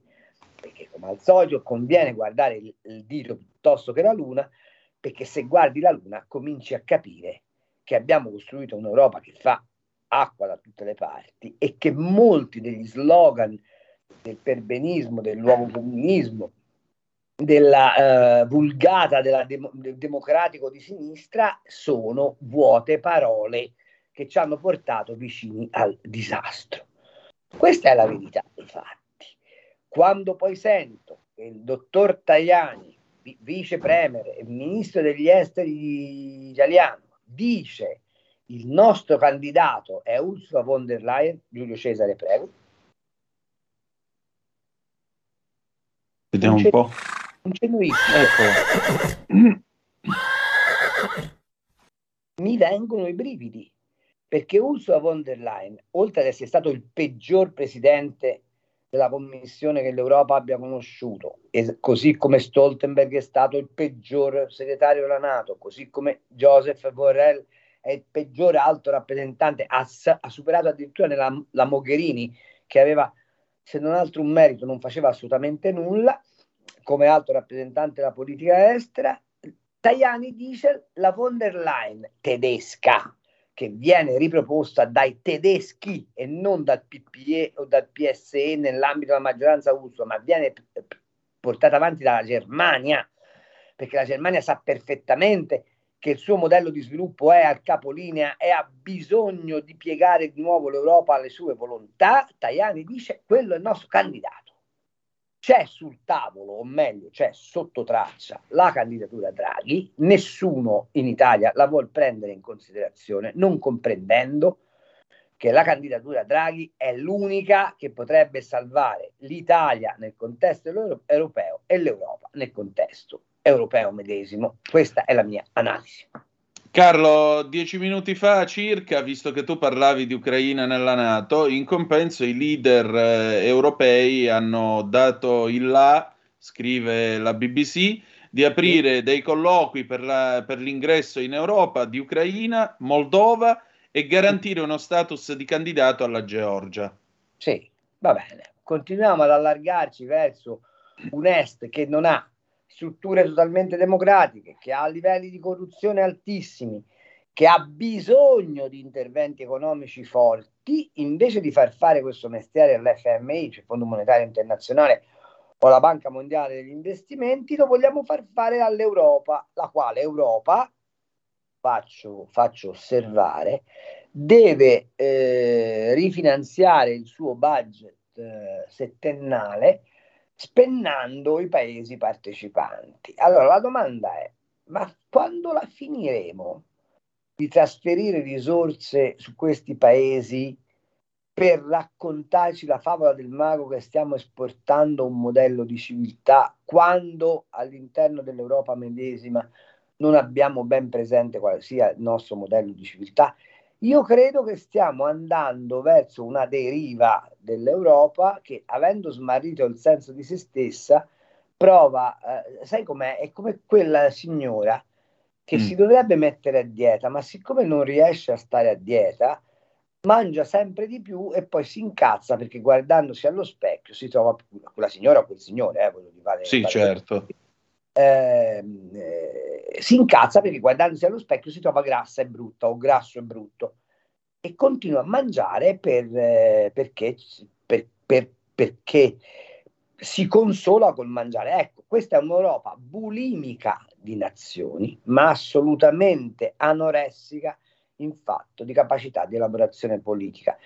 Se continuiamo così, finiremo per avere un corpo enorme con una testa piccolissima e con una in assoluta incapacità di recitare un ruolo da protagonisti sul, territorio, sul terreno internazionale. D'altra parte, come è finita la COP28, spiega in maniera palmare come noi non contiamo assolutamente nulla sullo scenario mondiale e come i sogni green che hanno costretto l'Europa a deindustrializzarsi e, a, e, e, e, stanno costringendo il modello di sviluppo europeo sostanzialmente a farsi debole nel contesto internazionale siano delle albagie, ma noi, siccome andiamo avanti a colpi di slogan, eh, facciamo queste scelte. Io devo dire la verità, per la prima volta in vita mia Devo dire che l'obiezione di Orban, il leader ungherese, che come sapete non vuole questo allargamento, mi trova perfettamente concorde. Carlo, ci scrive Clara da Sondrio al 346-642-7756. Chi spiega cos'è il MES è Claudio Borghi Aquilini, quando disse che piuttosto che accettare questa follia si sarebbe tagliato una mano. Mm. Eh sì, ve l'ho spiegato fino adesso. Cioè, il MES è un intervento di sostanzialmente tecnici, privo di qualsiasi riferimento democratico, che sotto il cappello dell'autorità derivante dalla Commissione europea agisce da strozzino nei confronti degli stati. Questo era il vecchio MES. Il nuovo MES ha, mantiene queste caratteristiche alle quali si aggiungono il fatto che interviene nelle crisi bancarie. Perché poi hanno voluto fare sta roba? Per liberare in parte la BCE dalle responsabilità sul controllo bancario. Ma insomma, sarebbe una tecnicalità eccessiva, eh, finirei per diventare molto noioso. Eh, Borghi Aquilini dice una cosa che tutti sanno, e cioè che accettare da parte dei governi che ci siano gli strumenti tecnici non controllati dai governi che intervengono sui conti pubblici eh, significa alzare le mani rispetto alla potestà, rispetto alla, all'essenza stessa dell'essere governo, dell'essere Stato. Questa è la pericolosità del MES. Eh, poi possiamo girarci intorno quanto vogliamo, ma è uno strumento che è stato concepito. Faccio una riflessione. Come nasce l'idea del MES? L'idea del MES nasce da una idea di Tremonti, il quale dice, insisteva nel dire, ma risaliamo a vent'anni fa quasi, che era indispensabile un debito comune europeo perché soltanto attraverso un debito comune europeo tu puoi arrivare a dare all'euro quella sostanza di moneta che onestamente ancora non ha e poi impostare delle politiche fiscali comuni, cioè uguali per tutti. Allora si dice se ci sono delle situazioni di crisi nel, in questo cammino verso la fiscalità comune, verso il debito comune, ci deve essere uno strumento che interviene, come dire, a riequilibrare le cose. Quello era il MES pensato ad allora. in cosa è stato trasformato? Nel fatto che se c'è dalla Germania, con l'idea dei tedeschi, che se c'è una crisi, il MES interviene non a ripristinare una situazione di equilibrio, ma a penalizzare coloro i quali hanno fatto il debito. E quello che è successo in Grecia mi pare che sia sufficientemente emblematico di cosa significa usare il MES. Questo è quanto. 30 secondi di pausa, poi una telefonata per noi. Stai ascoltando Radio Libertà. La tua voce libera, senza filtri né censura. La tua radio. La linea torna subito a voi. Pronto, chi è là? Ciao, sono Mauro di Reggio, saluto Cambi. Ciao, per quanto riguarda il MES, da quello che posso aver capito io, anzi che so da tempo, eh, a parte il fatto che è stato firmato contro la volontà del governo e di tutti da Gualtieri, no? E, e, no, e non nel, nel, governo, nel secondo governo Conte. A parte questo, noi abbiamo versato 15 miliardi, ma il fondo di intervento dell'Italia è di 125, per cui il MES, che è un organismo privato, scudato completamente, escluso dalla politica e da tutto, è formato da 400 persone che sono in Liechtenstein, è in grado di chiederti se viene avviato il MES nell'arco di una settimana settimana di contribuire per l'intera cifra, ovvero 110 miliardi. A questo punto qua rimane solo da vedere, visto che noi abbiamo una NADEF che ha fatto un 1,2% ed è uno 0,7%, quindi sono altri 5-7 miliardi che mancano. Oltretutto arriveranno delle tasse che prevedono che siano tra i 20 e i 30 miliardi in più. Ora io mi domando e dico, al di là del vantarsi che le... Eh, agenzie di rating ci hanno dato il, il, il, positivo o meno. Guarda la Lehman Brothers che aveva la AAA fino al giorno prima. Al di là di tutto questo, per l'aumento sproporzionato di, di, di, questi tutti occupati ed addetti, a parte che per l'Inps lavori un'ora e sei occupato mh, a tutti gli effetti. No? Se noi avessimo tutti questi occupati, io penso che il PIL dovrebbe anche aumentare, visto che dal 2003 al 2023 il PIL non è aumentato di una mazza di niente, c'è qualcuno che mi deve spiegare e devono capire quelli che votano per il Partito Democratico di cui io purtroppo sono costretto a vivere in una città che da 75 anni domina, siano contenti quando dovranno cacciare fuori tutti i soldi e si dovranno vendere anche l'ultimo paio di mutande che hanno. Carlo. Non ho molto da aggiungere, è una descrizione cruda e abbastanza puntuale di quello che effettivamente è questo strumento. È vero che Gualtieri lo ha firmato nottetempo, come peraltro la Meloni ha mostrato con il Conte bis, è vero che può scattare questa richiesta di, di contributo integrale, ma la cosa peggiore, torno a ripetere, dal punto di vista proprio, diciamo così, della dimensione democratica del, del, del, del governo, dell'Europa, di noi cittadini, è che questo è uno strumento tecnico del tutto avulso da qualsiasi controllo di tipo politico, quindi democratico, che però incide profondamente sulle scelte dei governi. Questo è quanto. Certamente. Carlo, insomma, noi stiamo per tirare le somme di questo no, nostro cosa, ufficio. C'è una notizia che ti voglio dare che Dimmi. mi fatto veramente molto incazzare, cioè nel senso perché non, eh, come ti posso dire, eh, se ne parla poco di questo. Ed è che l'Ocse ha fatto la stima dell'andamento degli stipendi nei paesi dell'Ocse, come sapete sono una quarantina, L'Italia è l'ultimo paese. Dal 91 gli stipendi sono cresciuti dell'1% contro il 32,5% della media dei paesi OXE. Stupendo. Domanda. Ma quando Draghi nel 92 è andato su Britannia, quando Prodi nel 96 ha cominciato a magnificare il fatto che dovevamo... quando nel 92 Amato ci ha scassinato i conti correnti, quando nel 96 Prodi ci diceva andiamo dritti, insieme a Ciampi andiamo dritti verso l'euro che sarà un paradiso, quando entra in vigore l'euro nel 2000 e ci dicono guardate, e, e Prodi sostiene, guardate che eh, lavorerete di meno e guadagnerete di più. Non è il caso di ammettere ci siamo profondamente sbagliati ed oggi bisogna andare in Europa per cambiare i meccanismi attraverso i quali si è formata la moneta unica e quindi rivedere totalmente i trattati europei perché noi siamo l'unico paese che ha pagato un dazio pesantissimo per consentire alla Germania, che stava con le pezze al culo, diventare il dominatore dell'Europa. Il tema è questo, che piaccia o non piaccia, la discussione deve vertere su una autocritica retrospettiva delle politiche economiche di questo paese da 30 anni.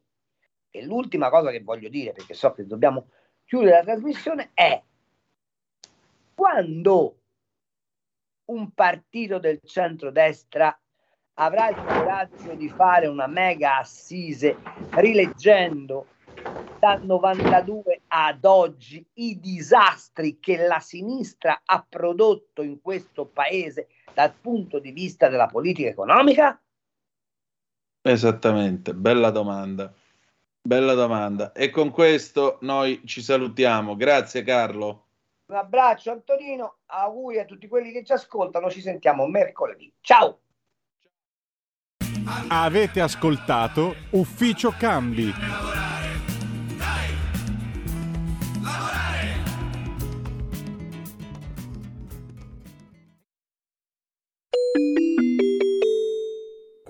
Parlamento. E la linea torna ad Antonino Danna. In collegamento con l'onorevole Nicola Ottaviani sul DL Anticipi. Buonasera onorevole, bentornato tra noi. tutto tace. Eh, dobbiamo aver perso proprio in questo istante ah. il collegamento perché l'avevamo collegato fino a 30 secondi fa. Adesso lo richiamiamo al volo, Antonino. Va benissimo, non c'è problema. È, è il nostro anticipo che, che, non ha funzionato. Il DL probabilmente funziona molto meglio. Dai, che adesso lo recuperiamo. Così vediamo un po' questo disegno di legge, insomma, che si è discusso quest'oggi alla Camera. Ce l'abbiamo, Antonino. Eccoci, onorevole, buonasera, mi sente? Buona serata a tutti voi. Allora, bentornato. Dicevo prima, un po' scherzando, che l'abbiamo chiamata in anticipo. Il nostro anticipo non ha funzionato. Invece il DL anticipi credo funzionerà. Ce lo vuole raccontare? Ma dunque, dobbiamo innanzitutto respingere al mittente quelle che sono state le critiche ingenerose nei confronti di questo decreto, perché eh, da parte della solita sinistra di maniera eh, è stato rappresentato che in realtà questo decreto non è sufficiente per tutte le esigenze del Paese. Diamine, ci mancherebbe altro, ma eh, abbiamo ripetuto anche in aula che non si possono cambiare le regole del gioco e soprattutto le regole eh, per quanto riguarda la materia fiscale, la materia dei tributi, la materia degli enti territoriali, degli investimenti sullo sport e sul lavoro, che sono le materie oggetto di questo decreto, non è che si possano cambiare e stravolgere d'amblè eh, come con la bacchetta magica faceva una volta il mago Silvan, però va individuato un percorso, va tracciata una rotta. E questo decreto ha tracciato una rotta sicuramente importante che va nella direzione della riforma dello Stato, della riforma di alcuni asset che non sono soltanto eh, produttivi per il Paese, ma che corrispondono dall'altra parte alla possibilità e alla capacità di generare reddito da parte dei cittadini e quindi da parte di tutti coloro che in qualche modo fanno parte del sistema Italia. Allora, in primis la, um, la normativa che oggi abbiamo approvato alla Camera eh, porta una serie di innovazioni che riguardano il settore dei tributi e quindi il settore fiscale attraverso una semplificazione di alcune procedure e attraverso la riattivazione di alcune possibilità per il contribuente che in realtà erano scadute. A che cosa ci riferiamo? Innanzitutto alla rimessione in termini per la definizione agevolata dei carichi affidati all'agente della riscossione, quindi avrà più tempo il contribuente, quindi fino alla fine dell'anno, per riattivare quelle che erano delle eh, procedure di dilazione dei vecchi carichi tributari, quindi con la volontà non di evadere, ma eh, di fare una sorta di accordo con il fisco per dire non avevo la disponibilità economica e finanziaria, soprattutto in termini di liquidità in passato, adesso abbiamo riattivato il tutto e quindi riconciliamoci per procedere assieme. Poi vi è ehm, un'altra misura importante che è passata in secondo piano anche sulla stampa nazionale, la possibilità di allungare i tempi per riversare il credito d'imposta nelle attività di ricerca e sviluppo. In buona sintesi che cosa avviene? Molte imprese del nostro Paese hanno fatto riferimento e hanno fatto soprattutto ricorso a quello che è il credito d'imposta in materia di ricerca e sviluppo, quindi all'interno delle proprie aziende hanno portato avanti dei processi tecnologici innovativi oppure hanno creato marchi, brevetti, tutto quello che può riguardare il profilo della ricerca con eh, la possibilità di portare in detrazione quegli investimenti. Il problema però qual è? È che eh, l'Agenzia delle Entrate e eh, più in generale la macchina dello Stato non hanno riconosciuto valenza a quel tipo di innovazione tecnologica e a quel tipo di progetto di ricerca e sviluppo. Quindi sostanzialmente si è detto da parte dello Stato o eh, ritorni eh, del, dell'investimento, più che altro ritorni del credito d'imposta, oppure eh, ti vado ad elevare una sanzione che sia di carattere tributario amministrativo che di carattere penale. Questo che cosa significa? Che da parte dello Stato e soprattutto da parte del governo eh, si è detto ma diamo più tempo a queste persone per riversare il credito d'imposta non trattandole come se fossero evasori, ma trattandole come persone che possono aver sbagliato in buona fede anche la procedura. Sullo stesso piano si pone anche il differimento di quello che è l'acconto eh, per i redditi delle persone fisiche percepiti nel 2022 perché noi riteniamo che i redditi che vengono percepiti nell'anno X debbano essere eh, tassati nell'annualità immediatamente successiva. Quindi differire l'acconto significa centrare quello che è l'altro obiettivo che eh, discende dalla delega fiscale che abbiamo approvato di recente, per la quale il governo avrà eh, 24 mesi per procedere alla relativa attuazione, ossia di tassare il contribuente per ciò che effettivamente ha nelle tasche, non per ciò che deve ancora percepire nell'annualità in corso se non nell'annualità immediatamente successiva. Poi c'è stata anche una modifica per quanto riguarda le facoltà di assistenza e di rappresentanza del contribuente in sede di verifica fiscale perché fin dal primo momento gli viene riconosciuta la possibilità di delegare un proprio professionista all'interno degli uffici finanziari evitando magari di avere anche il contatto diretto con l'amministrazione finanziaria davanti alla quale ognuno di noi può reagire anche psicologicamente in un modo diverso. Quindi la possibilità di un'assistenza di carattere professionale e eh, legale e commercialistica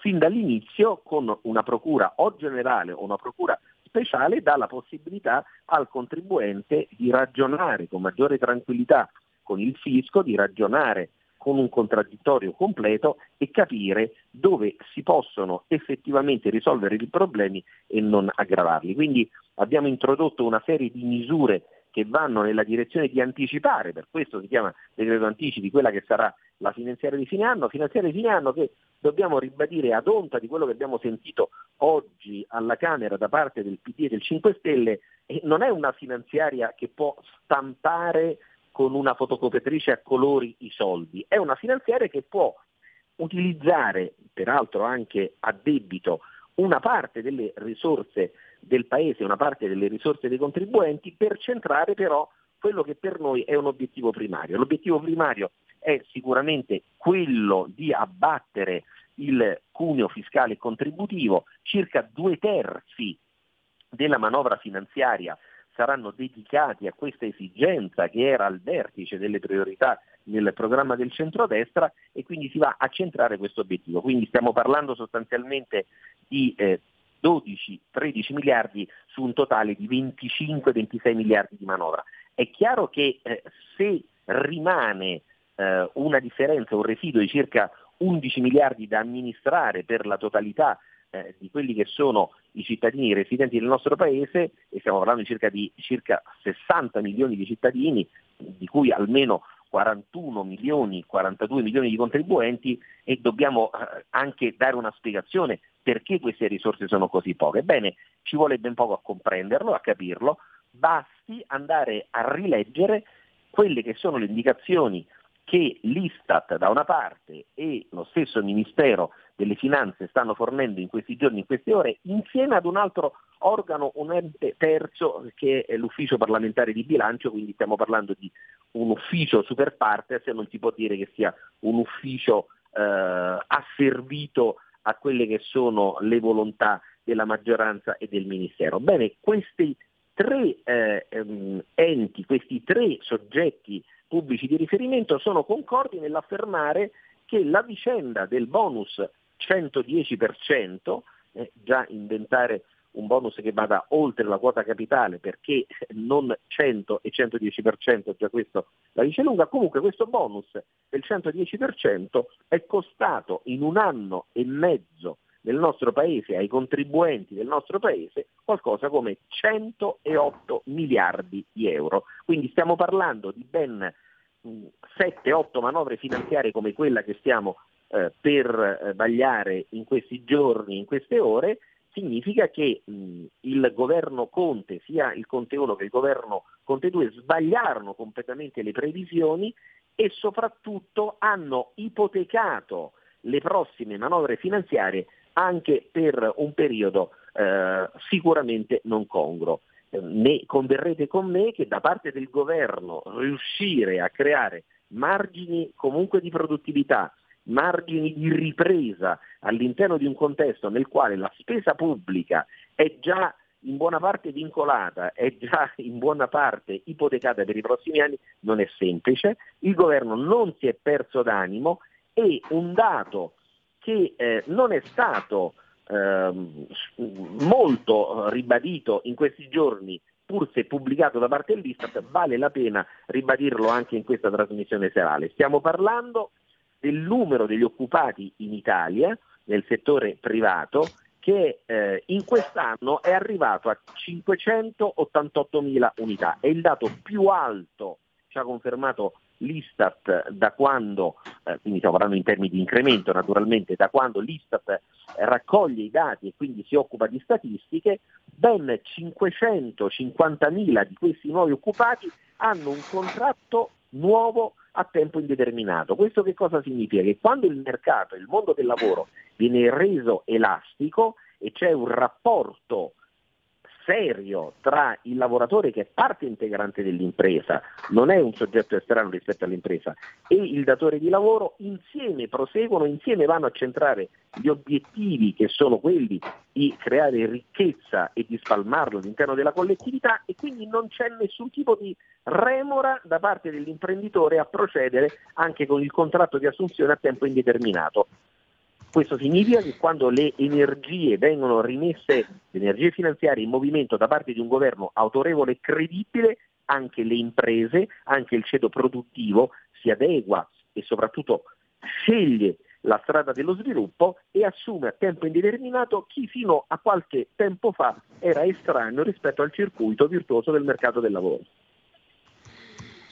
E meglio non si poteva dire. Onorevole, io la ringrazio e ho il piacere di ritrovarla prossimamente qui da noi. Grazie. Buonasera a tutti voi ancora. Buonasera. Qui Parlamento. Noi abbiamo finito per questa sera, appuntamento domani alle 17.30 sulle magiche, magiche, magiche onde di Radio Libertà con Chilometro Zoom insieme a Lorenzo Viviani. Grazie per essere stati con noi e ricordate che the best is yet to come.